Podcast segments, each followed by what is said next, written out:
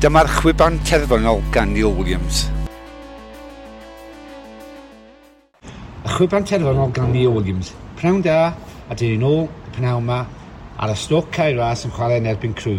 Ar ôl colli disad yn diwetha yn erbyn Stockport, mae Phil Parkinson wedi gwneud newidiadau'r tîm efo James Jones, George Evans a Palmer yn dechrau yn erbyn y tîm o'r ar draws y cyfandir o'r Cheshire.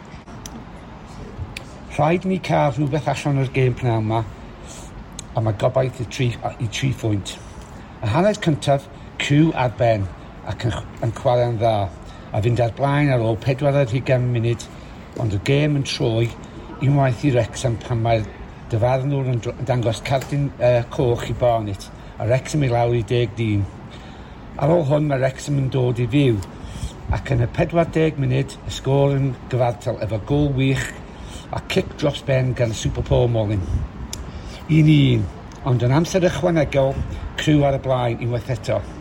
Ar ôl y dyfarnwr yn rhoi cic o smot yn ei criw, hanner amser, Wrexham 1, crw, criw 2.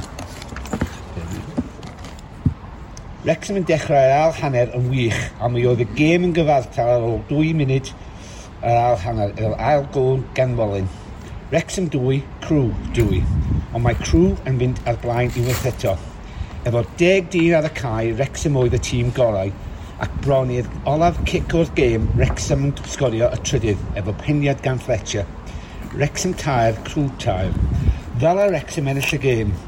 y post yn dwywaith a traws unwaith. A ddylai nhw cael dwy cic o smotin. Mi oedd o'n galed i'r deg chwaraewr Wrexham i chwarae yn erbyn criw ac y dyfarnwr. Gêm wych y gwylio. Y sgwrs efo nhw oedd Wrexham tair, Crwtaer.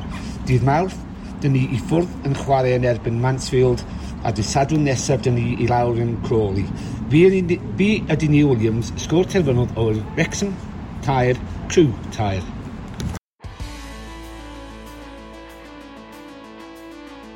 Dyma'r chwiban terfynol gan Neil Williams.